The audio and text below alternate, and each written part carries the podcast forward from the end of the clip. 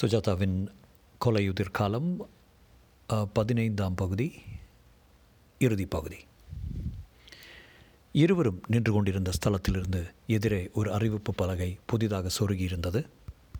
Site for KLS electronics Solanki group of industries Bombay புல்டோசர்கள் தூரத்தில் ஆரவாரத்தி கொண்டிருந்தன. லாரிகள் மண்ணடித்து கொண்டிருக்க ஆட்கள் கல் அடுக்கி கொண்டிருந்தார்கள். பண்ணை எல்லாம் தரைமட்டம் கணேஷும் வசந்தும் வியந்தார்கள். போலீஸ்காரங்களை கேட்காம நீங்கள் எப்படி இடிக்கலாம்? என்றான் வசந்த். யார் சொன்னது? இன்ஸ்பெக்டரை கூப்பிட்டு வச்சுக்கிட்டு நீங்கள் பார்க்குறதெல்லாம் பார்த்துங்க எது வேணுமோ எடுத்துங்க மூணு நாள் டைம் தர்றேன்னு சொல்லிட்டார் முதலாளி. அப்புறம் மொத மொத இடிக்கிறப்ப அவங்கெல்லாம் கூட இருந்தாங்கல்ல? இந்த மண்டபத்தை இடிக்கிறப்ப ஏதாவது அகப்பட்டுதா? புரியிற மாதிரி வாங்க. அந்த கல் மண்டபம் இருக்குது பாருங்கள் ஜொனைக்கு பக்கத்தில். ஆமாம் அதைத்தான் தொடச்சி வச்சுட்டீங்க. கில்லாடி நீங்கள் அதுக்கு அடியில் ஏதாவது பொந்து மாதிரி சந்து மாதிரி ரூம் மாதிரி இருந்துச்சா? இல்லைங்களே பார்க்கலீங்களே? நீங்கள் எப்படி இடிச்சிங்க அதை? என்றான் கணேஷ். அது என்னங்க சொலவ புல்டாசரை விட்டு ஒரு ஓட்டு கிளவன் பல்லு மாதிரி உதிர்ந்துடுச்சு. அப்படியே கல்லுங்களை அப்புறப்படுத்திக்கிட்டு லெவல் பண்ணிட்டான். தோண்டலையா? எதுக்கு தோண்டணும்? சமணப்படுத்திட்டோம் எப்படி கரெக்டாக இருக்குது பாருங்கள் அப்போ சரி. என்று கார் செல்ல கணேஷ் ச்சே என்று உரத்த குரல் அ- அழுத்து கொண்டான். ஏன் பாஸ்? எல்லாம் தரமட்டமாயிடுச்சு. எதிரே அந்த வெளியை நோக்கினான். மண்ணில் மறைஞ்சிடுச்சு. பூமிக்கு அடியில் புதஞ்சிடுச்சு. அதாவது இருந்தா இருக்குது வசந்த். அங்கே இருக்குது எங்கேயோ இருக்குது எல்லாமே இருக்குது பூமிக்கடியில் ஒரு ரகசிய மறைமுகமான கேபிள் இணைப்பு சாதனங்கள் ஓயர்கள் ஸ்பீ ஸ்பீக்கர்கள் எதிரே வெட்ட வெளி. அப்போ அந்த முந்நூற்றி சஞ்சம் ஹெக்டேரில் தோண்டி தோண்டி தேடணும்னு புதுசாக ஆரம்பிக்க போகிறீங்களா இல்லை. உங்கள் கட்சி துப்புரவாக செத்து போச்சே. கணேஷ் மெதுவாக நடந்தான். அங்கங்கே இருந்த சின்ன சின்ன மண் குவியல்களை காலால் நிரடினான். பாம்பு தேள் இருக்க போகிற ஜாக்கிரதை. நீ ஏன் கவலைப்படுற? நான் கடிபட்டு சாகிறேன். பாஸ் வெறுப்பில் இருக்கிறவள் இருக்க. கணேஷ் அந்த குப்பையிலிருந்து ஒரு அடி நிலத்திற்கு ஒயர் ஒன்றை உருவினான். அதை கவனித்து பார்த்தான். விஞ்ஞானம் கடைசியில் இந்த கதிக்கு வந்துடுச்சு. ஒரு ஒரு அடி பிவிசி ஒயர். கணேஷ் எரிச்சலுடன் அதை அவன் மேல் எறிந்தான். மாலை மூன்று மணிக்குள் இருவரும் சென்னை திரும்பி விட்டார்கள் காரை தம்புச்சட்டி ஆஃபீஸில் நிறுத்தினான். இனிமே என்ன பாஸ் கதை முடிஞ்சு போச்சே? விஞ்ஞானமாக இருக்கும்னு ரொம்ப மெனக்கட்டிங்க. ப்ரூஃப் தரமாட்டான் ஆயிடுச்சு நம்ம கட்சிக்கு ப்ரூஃப் தேவையில்லை. எல்லாம் எழுதி வச்சிருக்கு. கணேஷ் ஒரே ஒரு ஒயர் என்றான். எந்த கட்சி எக்கேடு கெட்டு போனால் இனி நமக்கு என்ன? ஏற்கனவே கட்சிக்காரங்க கூச்சல் போடுறாங்க. என்ன வக்கீல் தம்பி வைதாவை எல்லாம் விட்டுட்டு ஊர் ஊராக போடுறாருன்னு ரெண்டு கொலை நடந்திருக்கு வசந்த். அதை பற்றி போலீஸ்னால் கவலைப்படணும்? கண்டுபிடிச்சா நமக்கு தகவல் சொல்லட்டும். வசந்த் என்ன ஒரே ஒரு விஷயம் ஒரு தகவல். இதுதான் லாஸ்ட் அதுக்கப்புறம் இந்த கேஸ் பக்கம் தலை வச்சு படுக்க வேண்டாம். ஆ சமா போச்சு. என்ன?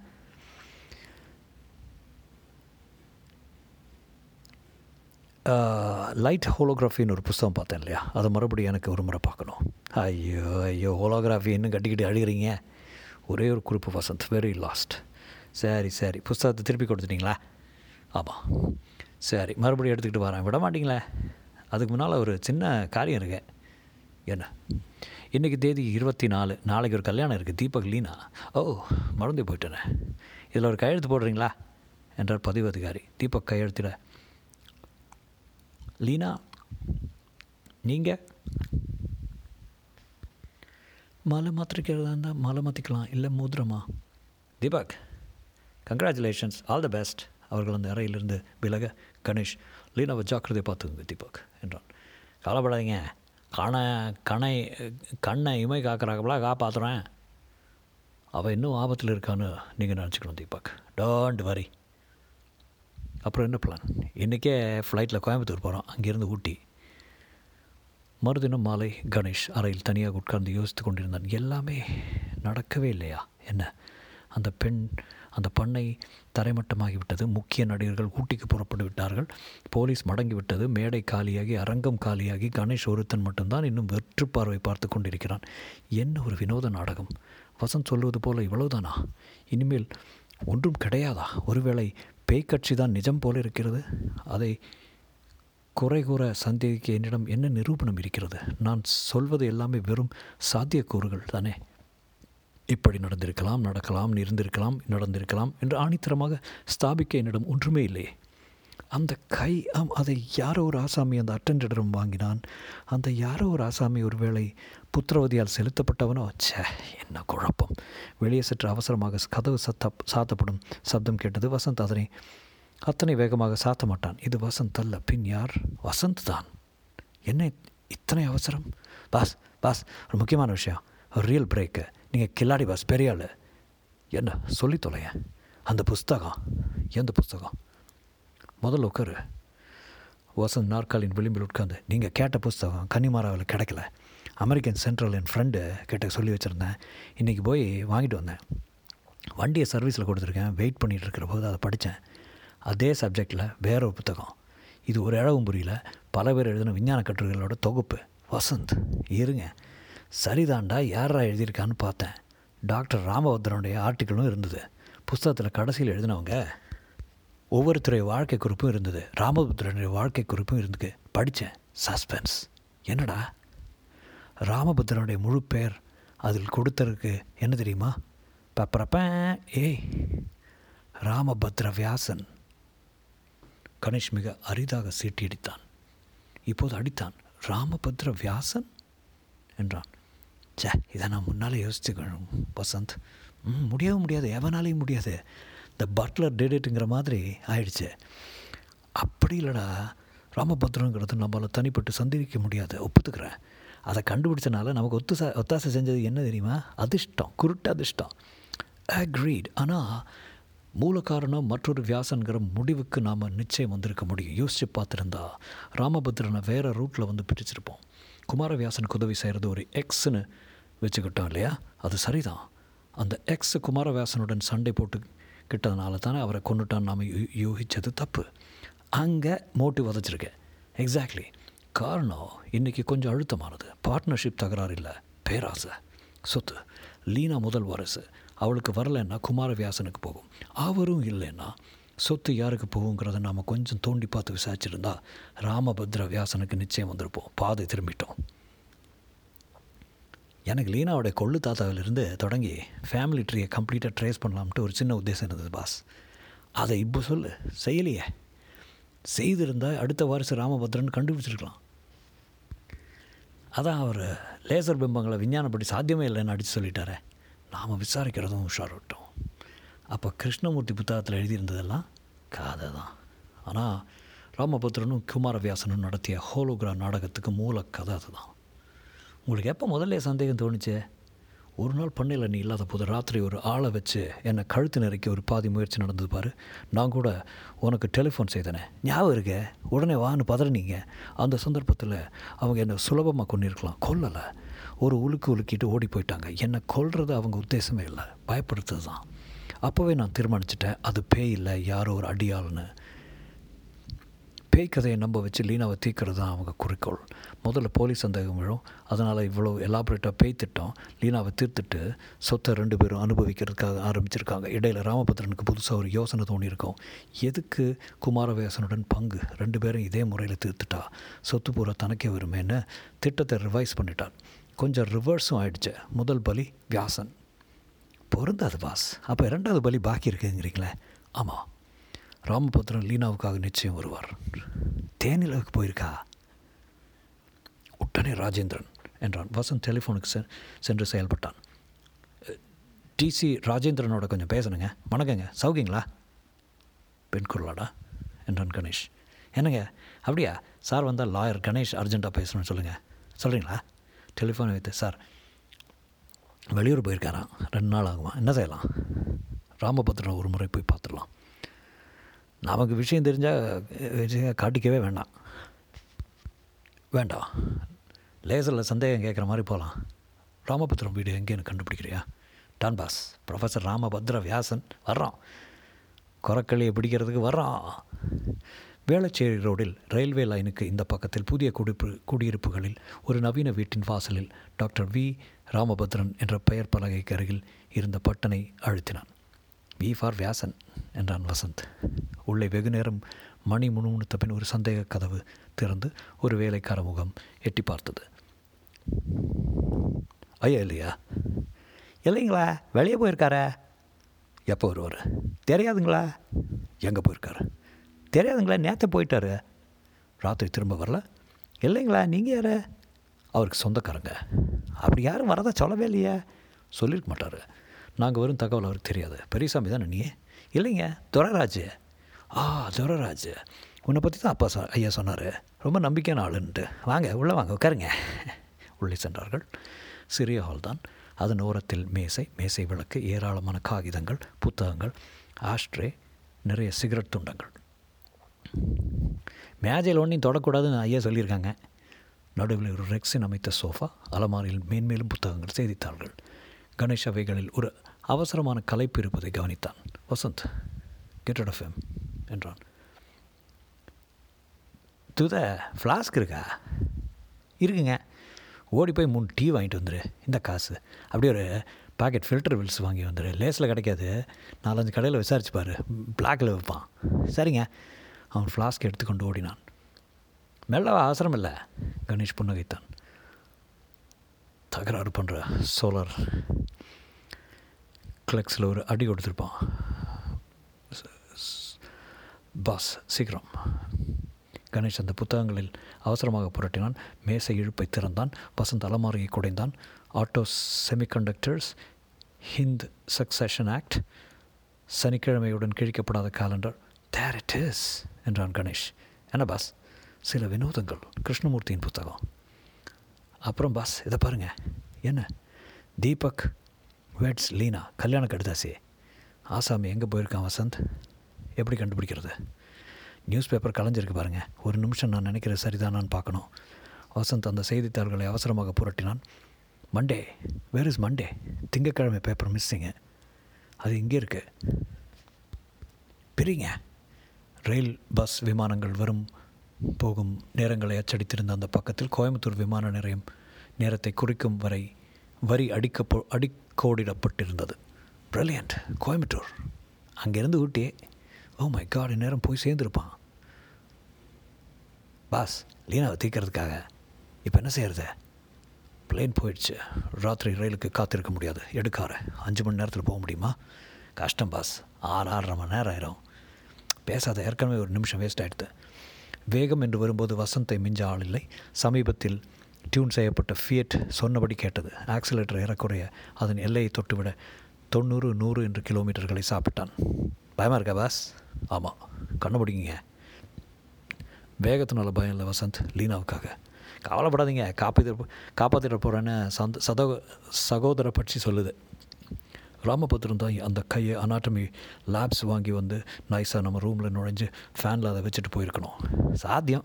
நம்ம ரூம் தான் சிறந்த வீடாச்சே. பாபுவை விசாரிக்கணும். கமா பாக்யலக்ஷ்மின்னு இன்னும் கொஞ்சம் முயற்சி பண்ணடே. பாக்யலக்ஷ்மி யார்? நமக்கு யார்? நூறு நூற்றி பத்து நூற்றி ஐம்பத்தி ஐந்து ஈ என்று யுத்தக்குரல் எழுப்பினான் Vasanth. Mister and missus Deepak கொஞ்சம் இருங்க என்று ஒரு ஏக்ரா ரெஜிஸ்டரை எச்சில் போட்டு பிரித்தான் ரிசப்ஷன் எப்போ செக்இன் பண்ணுங்கள் ரெண்டு மூணு நாள் ஆகும். ஹனிமூன் ஜோடி. ஹோட்டல் பூரா ஹனிமூன் ஜோடி தான் சார் சொல்லாதீங்க. குளிர்தா? இல்லைங்க. கிளாக்ஸில் வேணால் கேட்டு பாருங்கள் ஏமாற்றத்துடன் வெளியே வந்தார்கள். ஒவ்வொரு ஹோட்டலாக கேட்டுக்கிட்டே போகலாம் பாஸ் அதை விட வேறு வழி இருக்கிறதா என்ன தெரியலை. We are losing time Vasanth. Let's get let's take a chance இப்படி ஏரிக்கரையோரமே ஓட்டிகிட்டு போகலாமே தேர் ஹி இஸ் வசந்த் நிறுத்து.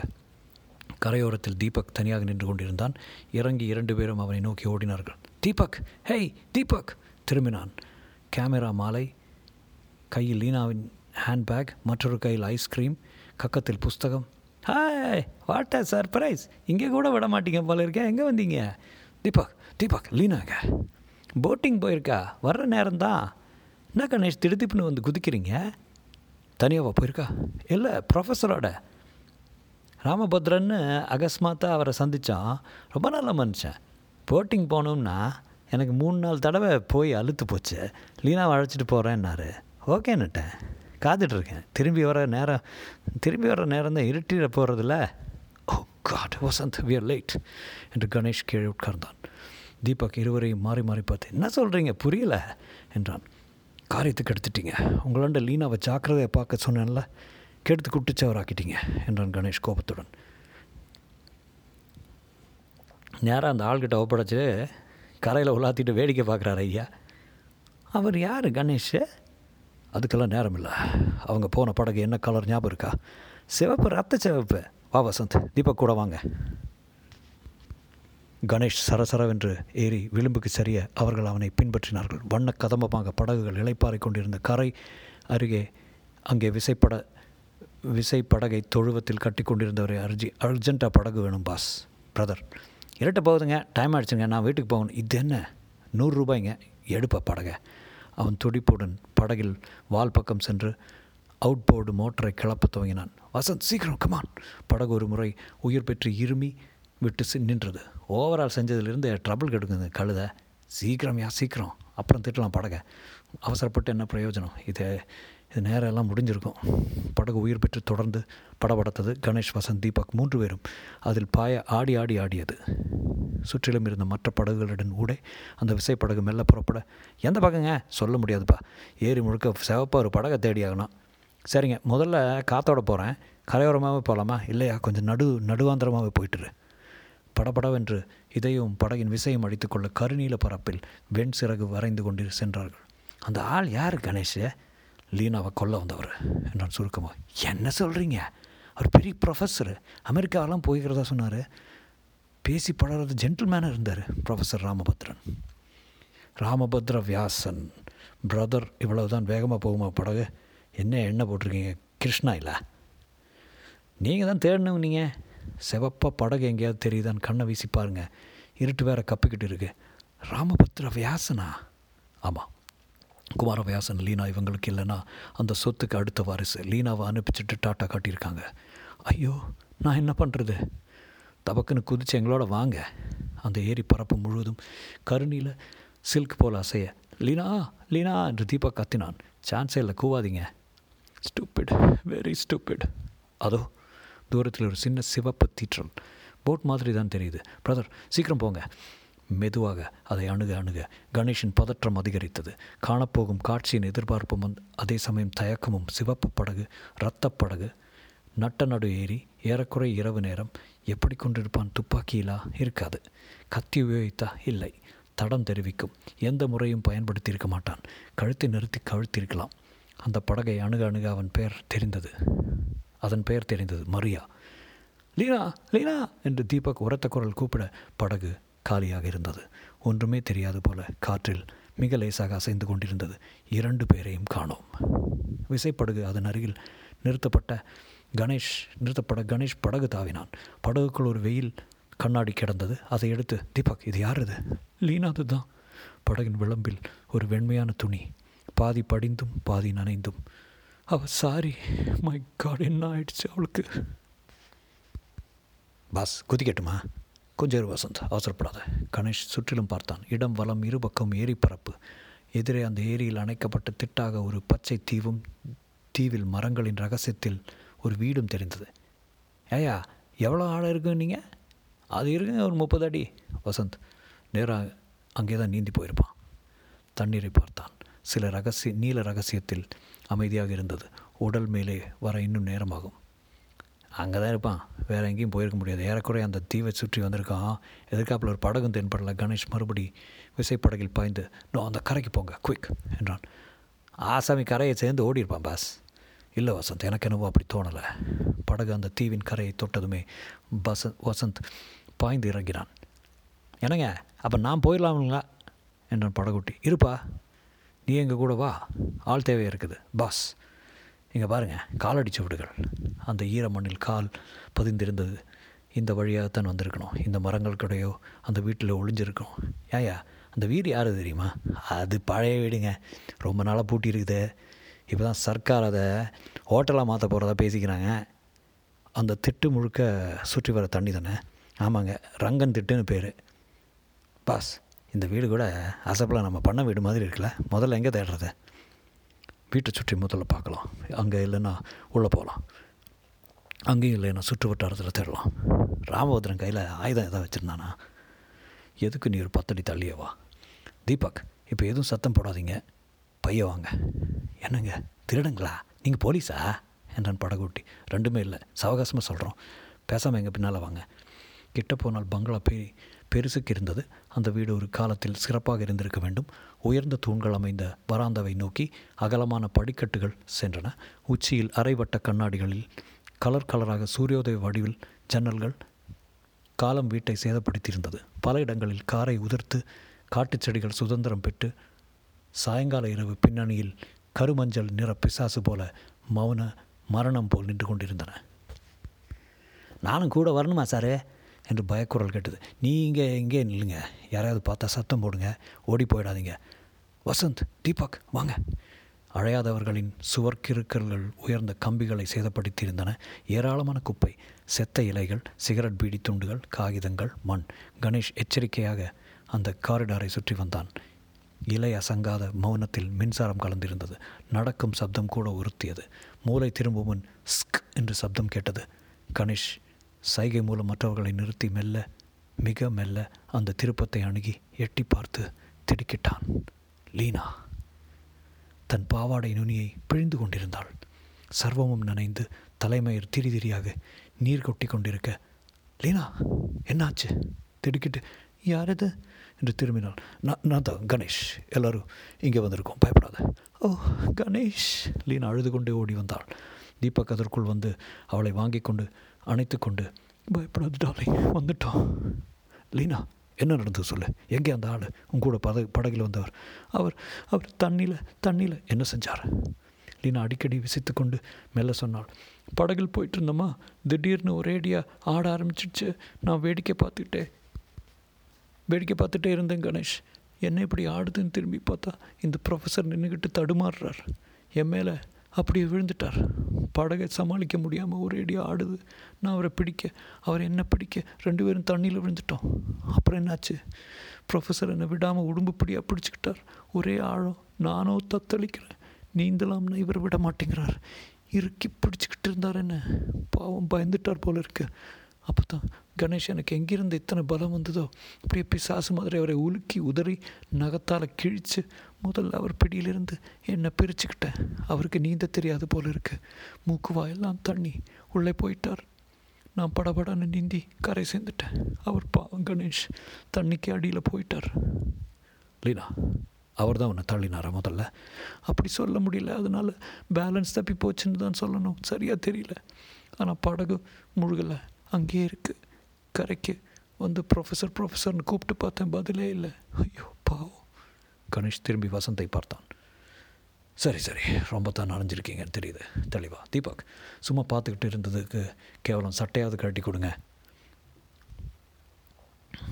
கணேஷ் வசந்திடம் தனியாக வந்தான்.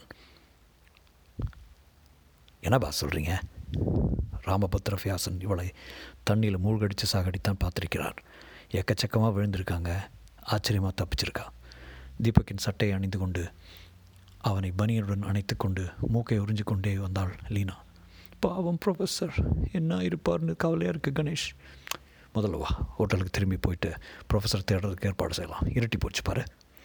விசைப்படகில் நால்வரும் திரும்பும்போது தூரத்தில் எதிர்க்கரை விளக்குகள் நீரில் நடனவிட லீனாவின் அவுட்லைன் மட்டும் தெரிய அவள் அடிக்கடி மூக்கை உறிஞ்சுவது கேட்க கணேஷ் வியந்தான். பெண்ணே நீ யார்? இரவு எட்டு மணி சுமாருக்கு அந்த நவீன ஹோட்டலின் லவுஞ்சில் கணேஷ் வசந்த் தீபக் லீனா நால்வரும் உட்கார்ந்திருந்தார்கள். லீனா சால்வையை போர்த்தி கொண்டு கடும் சூடாக காப்பி சாப்பிட்டு கொண்டிருந்தாள். போலீஸ் வந்ததும் நடந்ததை விவரமாக சொல்லிடு லீனா. சரி கணேஷ் இது ஒரு ஆக்சிடெண்ட் மாதிரி தானே? ஐ லீனா? ப்ரொஃபஸரும் கழுத்தில் கழுத்தில் கை வச்சு அந்த குழப்பத்தில் என்ன நடந்ததுன்னு தெரியாவே தெரியல வசந்த். போலீஸ் என்ன அரெஸ்ட் பண்ணுவாங்களா? நிறைய கேள்வி கேட்பாங்க. தயாராக பதில் சொல்லுண்ணே சரி லீனா கண்களில் துக்கத்துடன் ப்ரொஃபஸர் நிறைய இருந்திருப்பார். பாவம் நல்லா பழகினார் இனிமையாக பேசினார். மித்தியை பார்த்தீங்களா? பாடி கிடச்சிருமா? என்றாள். அது எங்கே போகிறது காலங்காத்தில் தெப்ப மாதிரி மிதந்து வரும். லீனா எழுந்து கண்ணாடி ஜன்னல்களின் அருகே போய் நின்றாள். சாத்தியிருந்த ஜன்னலின் நிழல் மற்றொரு லீனா தெரிந்தாள். தீபக் அவள் அருகில் வந்து ஆறுதல் வார்த்தை சொல்வது தெரிந்தது. என்னப்பா சொல்கிறீங்க நான் சொன்னபடி நடந்துருச்சு பாரு. ராமபத்ர வியாசன் விஞ்ஞானி மூன்றாவது வாரிசு தந்திர காட்சிகளின் ஏற்படுத்தி சொத்துகளுக்கு போட்டிக்கார வா வாரிசுகள் ரெண்டு பேரையும் கொல்ல திட்டம் போட்டு திறமையாக செயல்படுத்த முயன்றார். லீனா கேஸில் ஒரு தப்பு கண்ணு கணக்கு பண்ணிட்டார். பொண்ணு தானே? மெல்லிசா இருப்பா. சட்டுன்னு தண்ணிக்குள்ளே முக்கி சாகடிச்சிடலான்னு நம்பி அழைச்சிட்டு போயிருக்கார். படகு ஆட்டத்தினால பேலன்ஸ் தவறி போய் ரெண்டு பேரும் தண்ணிக்குள்ளே விழுந்து கதை மாறிடுச்சு. பொய்டிக் ஜாஸ்டிஸ் பாரு வசந்த். அவர் செஞ்ச கொலைக்கு தண்ணியில் தண்டனை கிடச்சிருச்சு. வசந்த் நிதானமாக அப்போ எல்லாம் சயின்ஸ் தாங்கிறீங்க பின்ன ஏன் உனக்கு இன்னும் சந்தேகம் இருக்கா? இருக்கு பாஸ் இருக்கு. ராமபத்ர வியாசன் மற்றொரு வியாசன். எல்லா வியாசர்களையும் பழி வாங்குறது புத்திரவதியோட குறிக்கோள். டேய் டேய் மறுபடியும் ஆரம்பிக்காத ஆரம்பிக்காதடா. எப்படி லீனாவுக்கு திடீர்னு அமானுஷ்ய பலம் வந்தது? அவன் மேலே புத்திரவதி வந்ததானாலயா? அட உயிருக்கு ஆபத்துங்கிற போது எல்லாருக்கும் அந்த பலம் வரும். உங்கள் கட்சி எப்போ செத்து போச்சு? இல்லை பாஸ். கிருஷ்ணமூர்த்தியோட சில வினோதங்கள் என்ற புத்தகத்தில் இந்த சம்பவம் எழுதியிருக்க.